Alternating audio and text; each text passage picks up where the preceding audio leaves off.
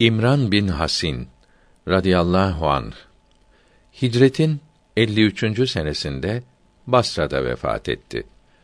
İbn es-Sîrîn rahmetullahi aleyh Basra'da Eshab-ı Kiram'dan İmran bin Husayn'den radıyallahu anh daha yaşlı kimse yoktu demiştir. otuz sene karın ağrısı çekti. Ateşle dağılayalım dediler, kabul etmedi. Vefatından iki sene önce kabul etti, dağladılar ve iyi oldu. Sonra buyurdu ki, önce nur görüyordum, sesler duyuyordum, melekler bana selam verirlerdi. Dağlandıktan sonra bunlar olmadı. Çok tövbe istiğfar etti. Allahü Teala'nın bunları tekrar ihsan ettiğini Mutrif bin Abdullah'a söylemiştir.